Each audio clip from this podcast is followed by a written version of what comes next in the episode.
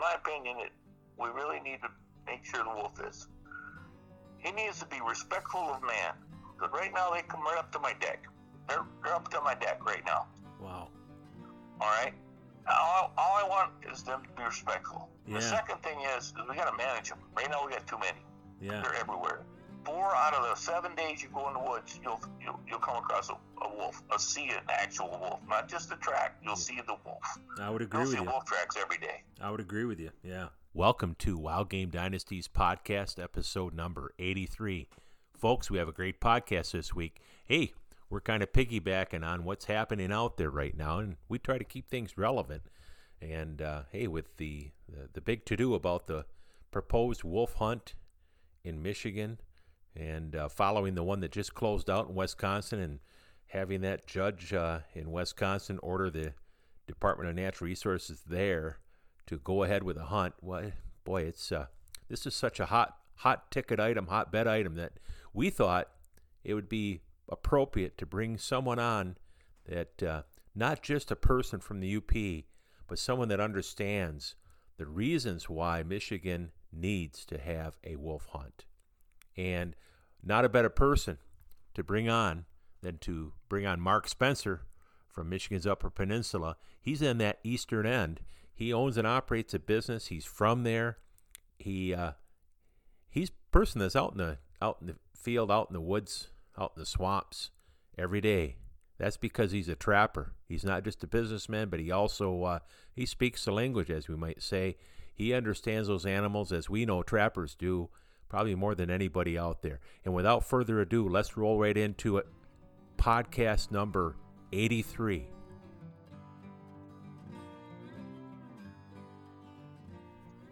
Mark Spencer, this is Gary Morgan calling. Hey, Gary, how we doing today?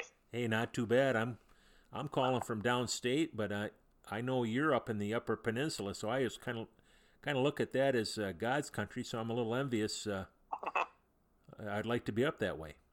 Yeah, that's it's God's country, all right. Yeah, whereabouts are you? I'm in uh, village of Brevoort, about 20 miles west of the Mackinac Bridge. Oh, perfect. Yeah, you're.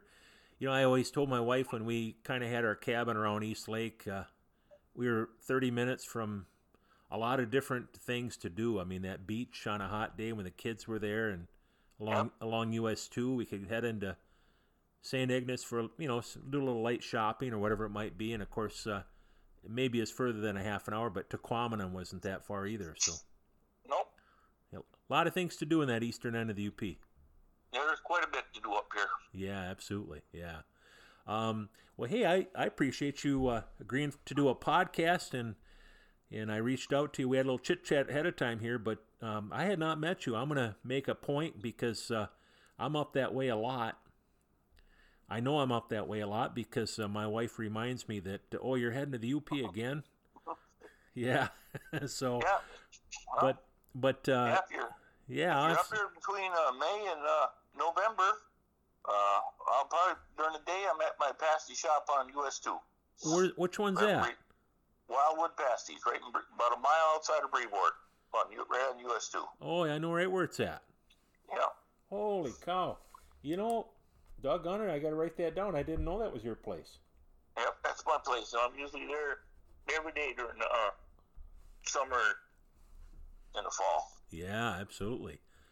Um, I remember one time. Matter of fact, I think it was your place. I remember uh, my wife and I and the kids were living at home, and and uh, I convinced my wife to just go to the UP for the day. And she, what are we doing up there? I, I mean, because we were staying uh, at our cabin by Atlanta, and uh, we stopped up, got a pasty, and and headed back.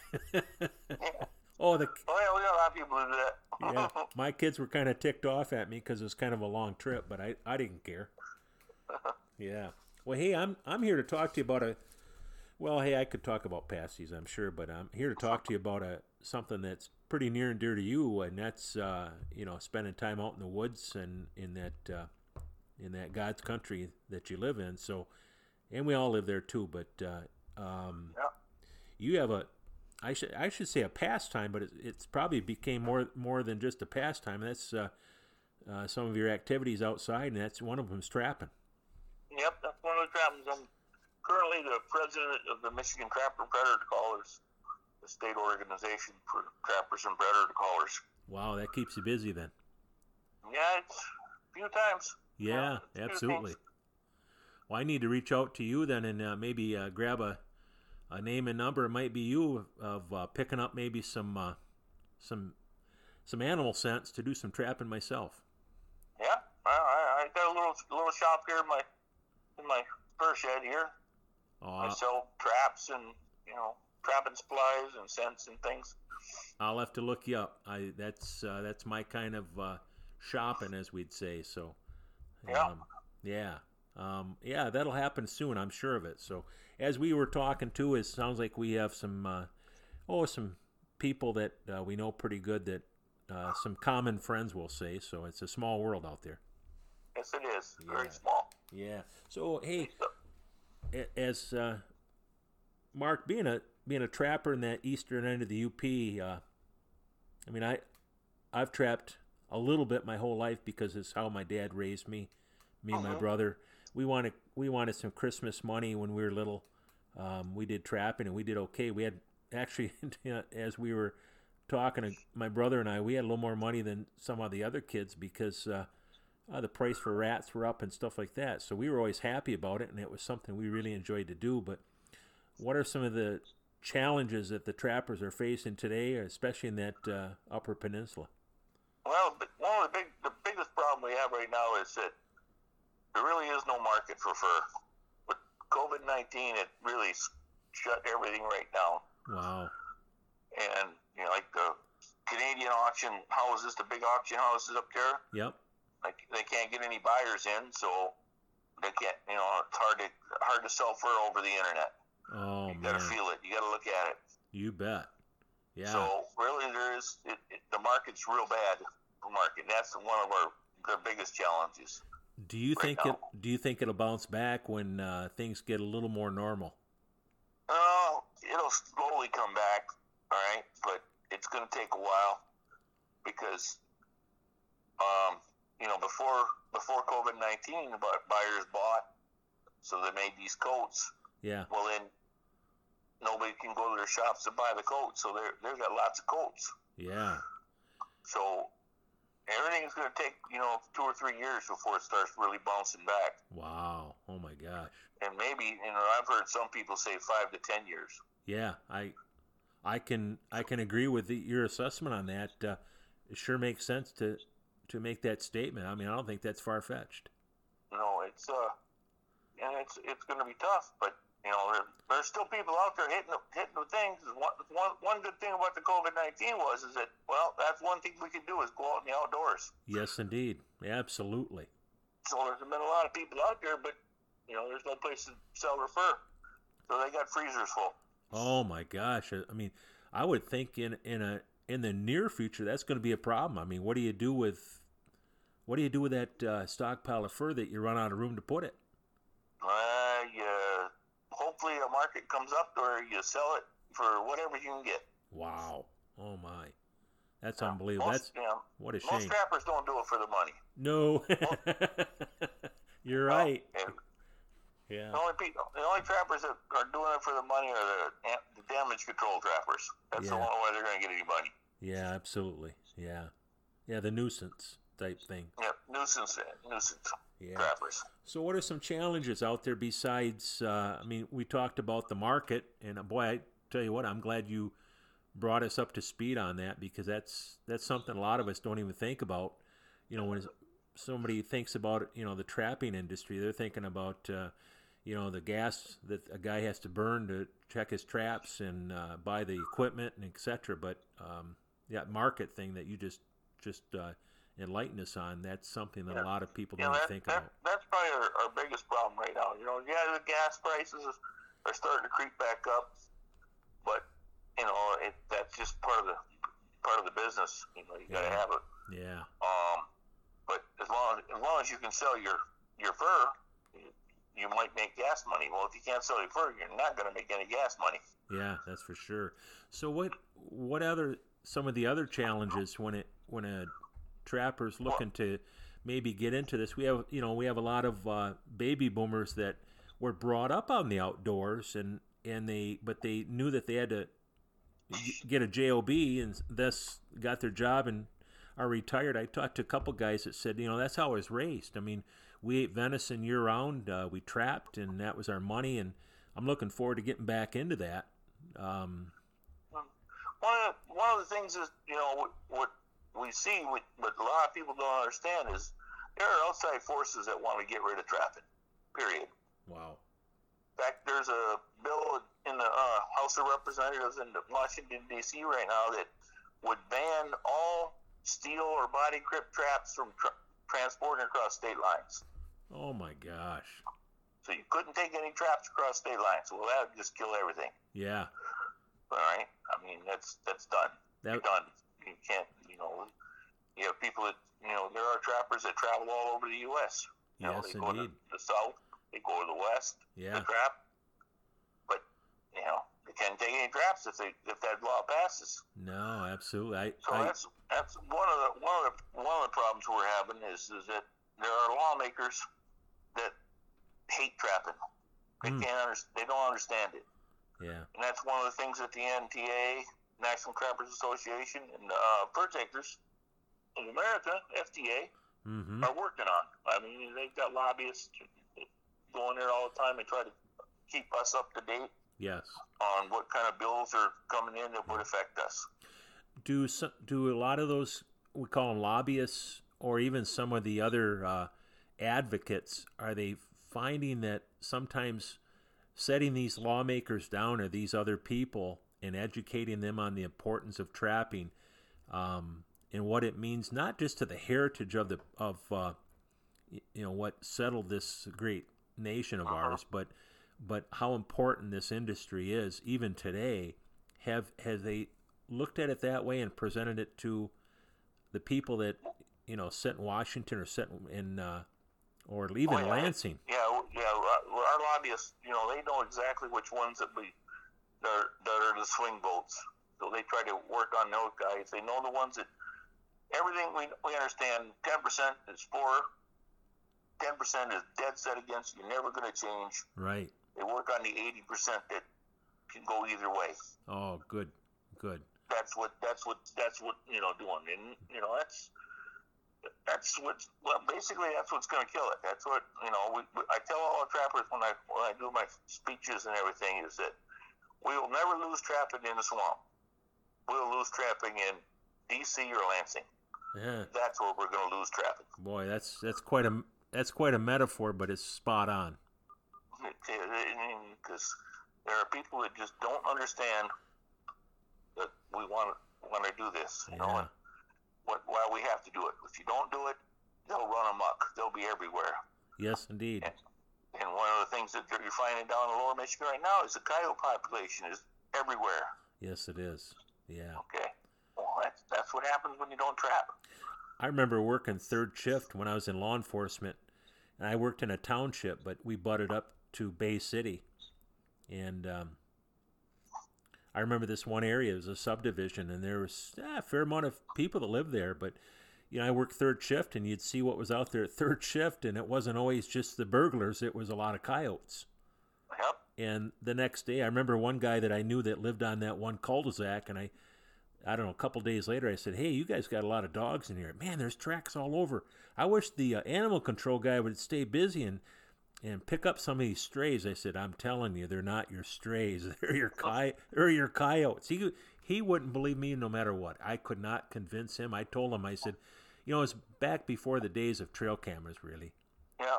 and uh, because otherwise he could have, you know, the, he could have put one of them out and it would have been obvious. But yeah, like you say, there's there's a lot of uh, lot of wonderful things that come out of the trapping industry. Yeah, one of the things that you know I tell people too, because especially if there's a little bit of snow on the ground, you know, they, they see these dog, what they think are dog tracks. I ask them, I said, is it, is it an exact straight line? They go, yeah. I said, that ain't a dog. A dog wanders. yeah. A coyote or a fox will go straight line. Yes, indeed. Yeah, uh, absolutely. That, that, that, that's hard to tell what, what, you got in your yard. Yeah. If it's in a straight line, it ain't a dog. That's right. Well, you know, we talked about this a little while ago, but and I'm not trying to pat anybody on the back, uh, but you know, as we know, the trapper, even the modern trapper of today, but uh, those guys and gals will say too, they're some of the most knowledgeable people out out there, out in the woods, out in the fields, wherever they're trapping. We'll say out in the outdoors, and Mhm. uh, that alone, if I mean, if our trapping industry almost tank, does a tank, we're going to lose that. Yeah, you know, you're gonna lose the lose the people that know, you know, understand what's going on. You're gonna have rivers start getting higher and higher because the beavers start damming it oh, up. oh man, you and ain't it's gonna change change the, the thing of the river. Yeah, guys are fishing. They're gonna lose lose prime trout fishing spots because they'll be damming it all up and they'll be turning it into beaver ponds. boy, you ain't and- kidding. and you know so so that you know it, it affects everything it doesn't just affect you know the animals it affects the ecosystem of the whole whole woods Yes, indeed, absolutely. And I, I locally in your neck of the woods, kind of, I should say it is, but uh, I run that H40, that Trout Lake uh, road, a lot when I'm up there. And of course, down down where uh, I think it's, I think it's Bear Creek crosses at the uh, just down by Langstaff's. uh-huh Boy, the beaver is just, they really yeah. got that dammed up. And I was, I had stopped there to talk to another trapper. Pretty soon, a road commission guy stopped. Pretty soon, another road commission. There was about five, six people. Pretty soon, a uh, state police guy stopped, wanted to know what with all all the commotion was, and uh, it was these road commission guys just begging to have somebody do some beaver trapping. yep all right the biggest problem right now is what there's not, not a lot of beaver trappers out there because one it's a lot of work Oh man, you ain't kidding. and right now beaver are running about 10 to 15 dollars for a Oh. beaver That isn't that So- isn't to have to uh, flush one out. no you Gee know, whiz. the only thing the only only reason people are going after beaver right now is the castor Yeah, Castor castor prices are astronomical. isn't that something? Uh, somewhere around 100 to 120 dollars a pound. Oh my, wow, So that's the only the only way anybody can make any money on beaver trapping is the castor. wow, wow, isn't something? Well, Yeah. hey, when we talk about different creatures, uh, we talked about some of the protected, you know, some of the limited trapping opportunities that y'all have up there.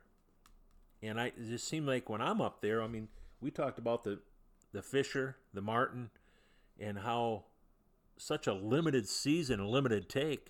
Now, I'm not going to pretend to know, but I'm going to ask you. It just seems like to me when I'm up there, I see many more than what I used to see 25, 30 years ago when I first kind of started coming up there. Oh yeah, it's there, there there's there's there's a lot more up there now. The marten and fisher population are really starting to expand. I'm also a, a fur agent agent for Fur Harvesters Auction House out of Canada. Yes. all the trappers bring their fur to, to me and I take get it into Canada for the to the auction. Yes. And um, the beef, the marten and fisher numbers every year have gone up in over the last ten years. Oh. Wow. That, are sending them sending them up there because they're catching more of them. Yeah, absolutely. What's what is it? What would be a downside? I mean, I have some ideas, but I want to ask you, what would be a downside or two of the population growing quite a bit?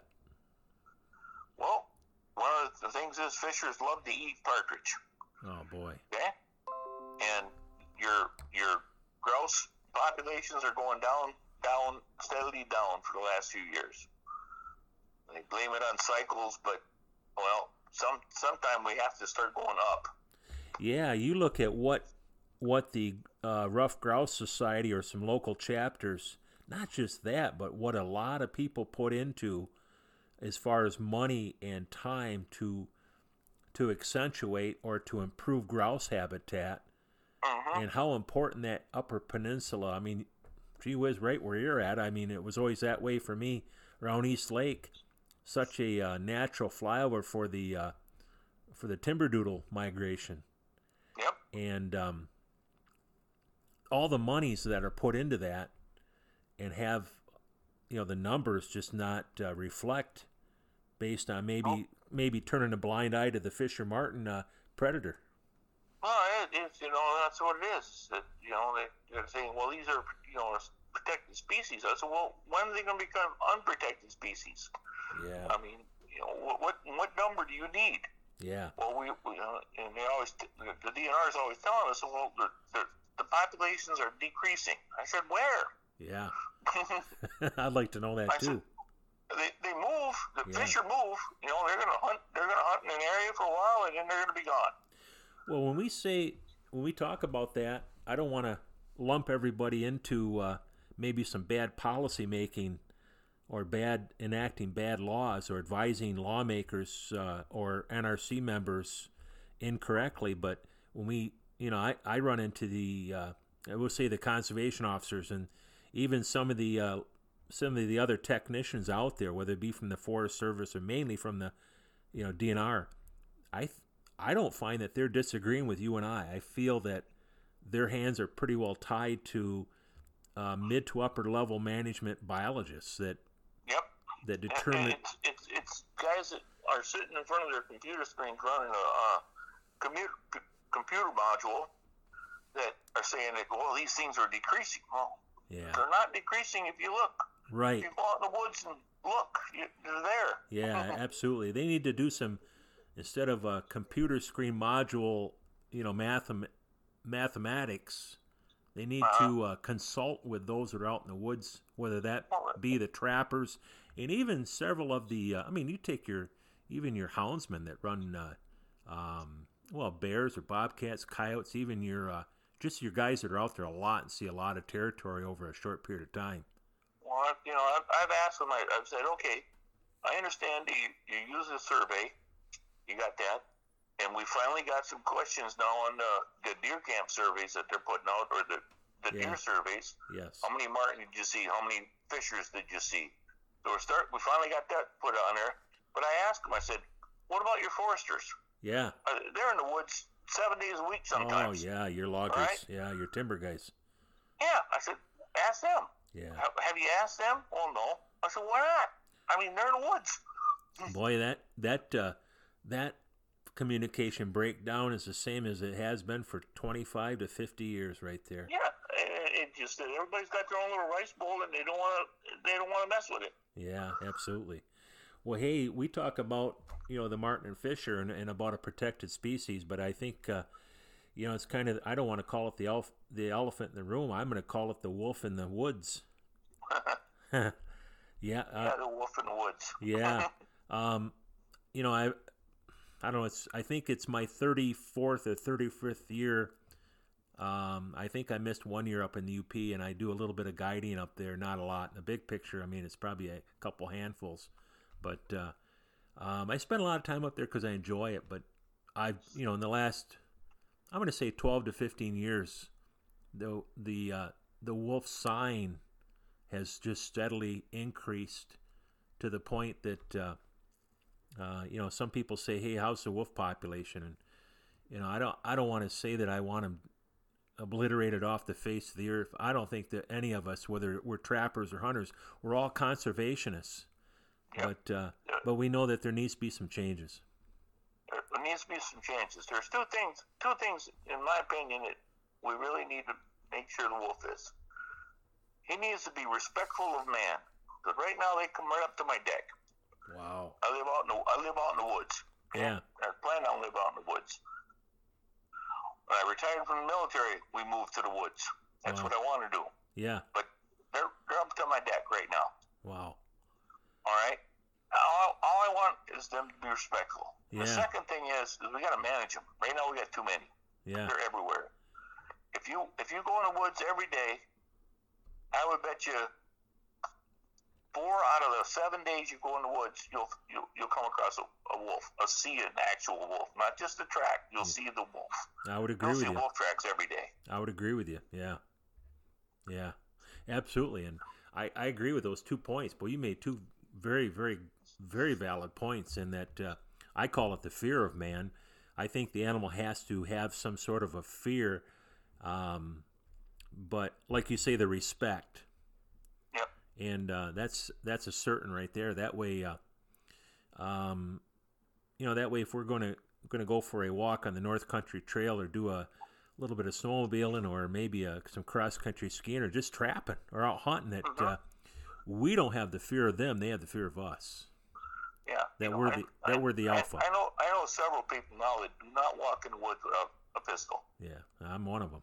Yeah, when I'm up there, I I always carry. I'm I'm by myself 99 percent of the time, but uh, and that's the main thing. But I agree with you. I mean, I always tell people because they'll come up bow hunting maybe, and we do. You know, we don't cater to the bow hunters like we used to because the deer numbers are there, and I just don't feel it's very fair to the deer population to uh, constantly be at them. But uh, um, we had four guys, four or five. I think it was four that came up this year, and and they called ahead of time. They said, "Hey, can we carry a pistol?" And I said, "Well, if you got a CPL, we went through all the legality of things." And and one guy said, "Do we really need to?" And I said, "I always do. You can always wish you had it, but if you're bow hunting, um, I'd probably carry one." And and uh, all three out of the four carried one, and the one guy wished he had. You know, Well, yeah, I carry. I carry one all the time. absolutely. I even carry one trawl fish. Heck yeah, heck yeah. That's I mean, because your your attention is uh, whether it's trapping or certainly trout fishing, your attention is trout fishing, Yep. and you're not watching your backside quite as tight as you would if you're just out for a stroll. Yep. Yeah, No, it, it, it, it, we need to do something. yeah, And Hopefully, we'll get lawmakers to and lawyers to get out get out of it and let the actual biologists control yeah, the wolf. absolutely. Right, Yeah, but right now they're not. It's lawyers that are controlling the wolves. yes, indeed. Well, I remember a person that mentioned to me about our first and only wolf hunt that we had in our you know recent times, we'll call it, and um, and I remember getting a few calls from guys, and I just told them, no, I'm not, I'm not interested in guiding on a wolf hunt. I have no experience, and that's a big thing to me is I'm not going to do, you know, whether it be the deer or otherwise. But uh, boy, we got a lot of calls, and uh, Oh, it, and and uh, it was it was very piss poor. oh, I think it was uh, it was poorly run it was a because really poorly picked run. the wrong season. They picked the wrong season. Yeah. They picked it during deer season, Oh, horrible. and that was just so they could make more money. Yep. yeah. Well, I remember tell, right. telling the one guy, he said, hey, if they really wanted to reduce the numbers, and uh, I mean, it was like 45 or 50 wolves was the target, and they only filled about half of them. Yep. If they really wanted to, really were serious about it, I say they, I mean, we'll call it uh, the Department of Natural Resources. If they were serious about doing it, they would have included trapping because trapping is going to take about 80%. Well, that that wasn't the that wasn't the department's call. No. They had trapping when it went to the governor. You betcha, absolutely. The governor took it out Yep. under pressure. Yes, indeed. Yeah, if they wanted some serious uh, uh, tags filled on the on a wolf harvest, Oh they, yeah. they would have included trapping. And one guy said, "Really, you think so?" And I said, "Take a look at your states like Minnesota that's got a huge wolf population." And back in the day when they when they had a season that was very robust, trapping um, accounted for eighty percent of the wolf harvest. Oh yeah. And the guy looked at me like I was nuts, and I said, "Absolutely." I said, "You're dealing with an animal that is the one of the alpha predators, if not the one. They run in packs, even when they run solo."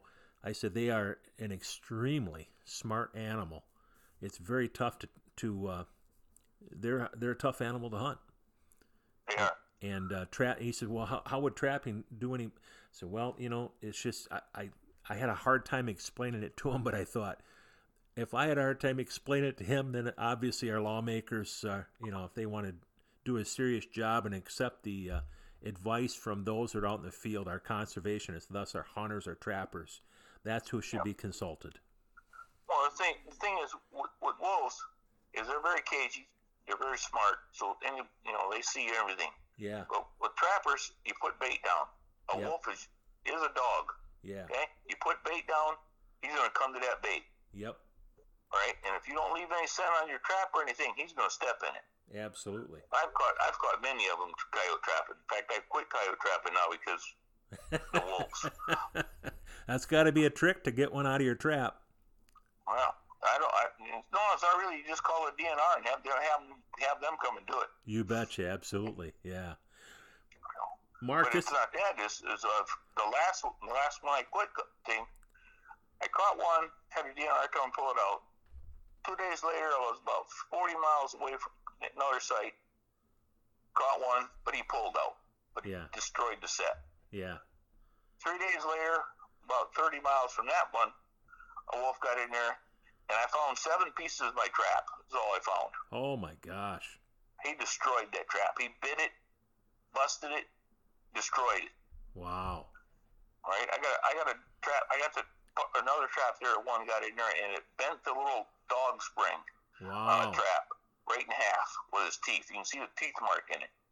holy So that's how much power they have on that that steel. Yeah, absolutely, yeah. So, Well- and after that, I pulled all my coyote traps, and I have never set another one now the last Wow. five years.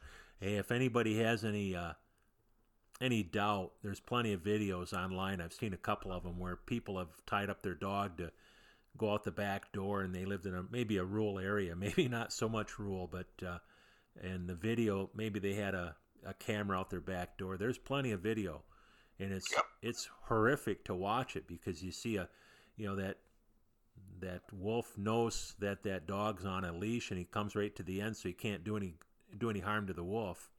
Oh And, yeah. the, and the wolf just kind of looks at him. Pretty soon, grabs a hold of his neck or his jugular, and you know you you can just about time his death out. And then the one I saw, or a couple of them I saw, where the where the wolf actually jerked the dog right out of his collar.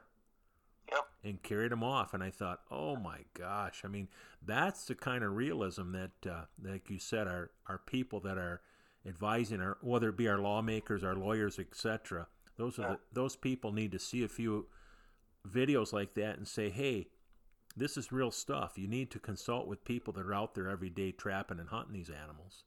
Yeah, and like a friend of mine, uh, he has a camp over off the Charles Moran Road, and he recreational feeds, you know, Yep, yep. deer during the winter. Yep. And not that it was two years ago. He didn't do it this year, but two years ago, beginning of winter, he had about thirty-five to forty deer in there. You know, constantly. He hmm had cameras everywhere. Yeah. About two weeks into December, seven wolves moved in. Oh By my. the by the end of the winter, there was zero deer there. Wow.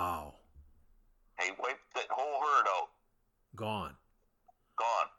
Know, all it was is hair. Oh, that had to that had to look awful in, among the snow. It looked like a Yep. looked like well, a there, there were spots that you know, looked like a mass murder had happened. yeah. So yeah, and then and, and after the after the deer were gone, the wolves moved. They went somewhere else. Yeah. Restaurant was closed. no, wow. Go. and uh, a buddy of mine was hunting over in the wilderness area off the East Lake Road. Yes. Okay, and he hunts about two miles in, hikes in. It's a beautiful. got a it's an old beaver marsh that's out there, Yep, that's a beautiful area. and he was up in his stand and he saw this doe coming in. She was just a huffing and puffing, running, and she crossed that beaver marsh, and uh, all of a sudden he looked behind her. Oh, about five minutes behind her, here come five wolves. Wow. All right, all in a single file, right on her track. Yeah. when he when he hit that marsh, they stopped.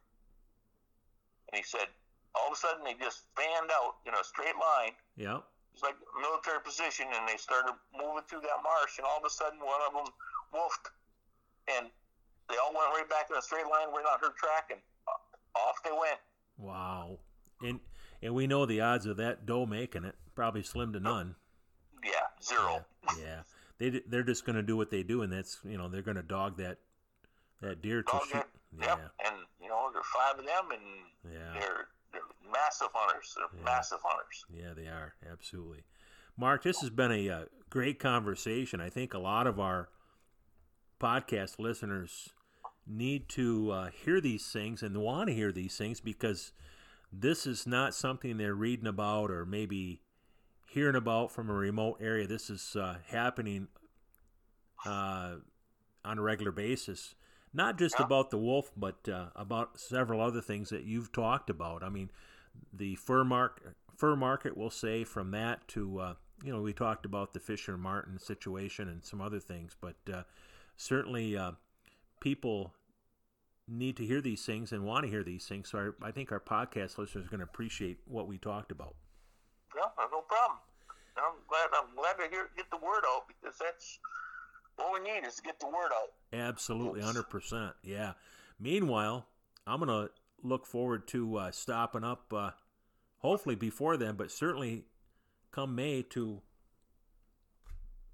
Wildwood yep. uh, Wildwood Pasties. I wrote it down, so I got to make sure I got the name right. Yeah, yeah. We don't open until the first of May.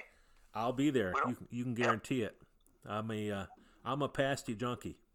All right, we got yeah four different types. So I appreciate it, Mark. This has been a, a, a, treat, and our listeners will appreciate it when we get this uh, uploaded. I'm gonna I'm gonna send you a link. Okay, appreciate it. I would like it. All right. Hey, Godspeed to you, and uh, take care yep. of God's country up there for all of us. Okay. Yep. Anytime. Any, anytime you need somebody to talk, just give me a holler. All right. Thanks, say. Appreciate it. Yep. Mm, bye. Bye bye. This week's podcast brought to you by Bourbon Creek Gun Dogs and Guide, Northern Michigan's finest upland bird put and take preserve. Our private lands have been carefully groomed to give you a blue ribbon experience. Bring your dog or have our guide bring their expertly trained German Shorthairs for a fun filled day. At your request, we also guide on other properties. We are located in the heart of Michigan's elk country. Find us at bourboncreekgundogs.com or on Facebook, or call us 989 858 6799 to book your next upland bird hunting experience. And also brought to you by Bear Feed, Farms. Let us help you take the worry out of picking the perfect bait. The only thing you have to worry about is tagging that bear. Stop in, see all the family, and check out our great selection of bear bait. Feed mibear.com. Well, folks, thanks for dialing into our podcast episode number 83. Hey, I don't think we disappointed you on this one at all. Eh, not that we attempt to do that on any of them. But this podcast with Mark, um, I think everybody that spends a decent amount of time outside, especially hunting, fishing, hiking, recreating, they understand uh, and they've read certainly and, and heard talk of what kind of an outside knowledge, what kind of a knowledge a trapper has. And I don't think there's any more knowledgeable person in the out of doors than a trapper, particularly a trapper that spends uh, year in and year out doing that. And I'm not talking about a professional trapper that does it for money. There's no money in this business. But uh, Mark sure, sure does uh, have a love for trapping. He's a businessman. And uh, actually, you uh, Wildwood Pasties in uh, just outside of uh, St. Ignace, actually out by Brevoort, about a mile away. So Wildwood Pasties on on US two, I think it is. But anyways, I digress. Thanks for tuning into our podcast, and we appreciate Mark Spencer sharing his knowledge on why Michigan needs to have the Department of Natural Resources to implement a a uh, a wolf hunt sooner than later. All right, you take care. We'll see you next time.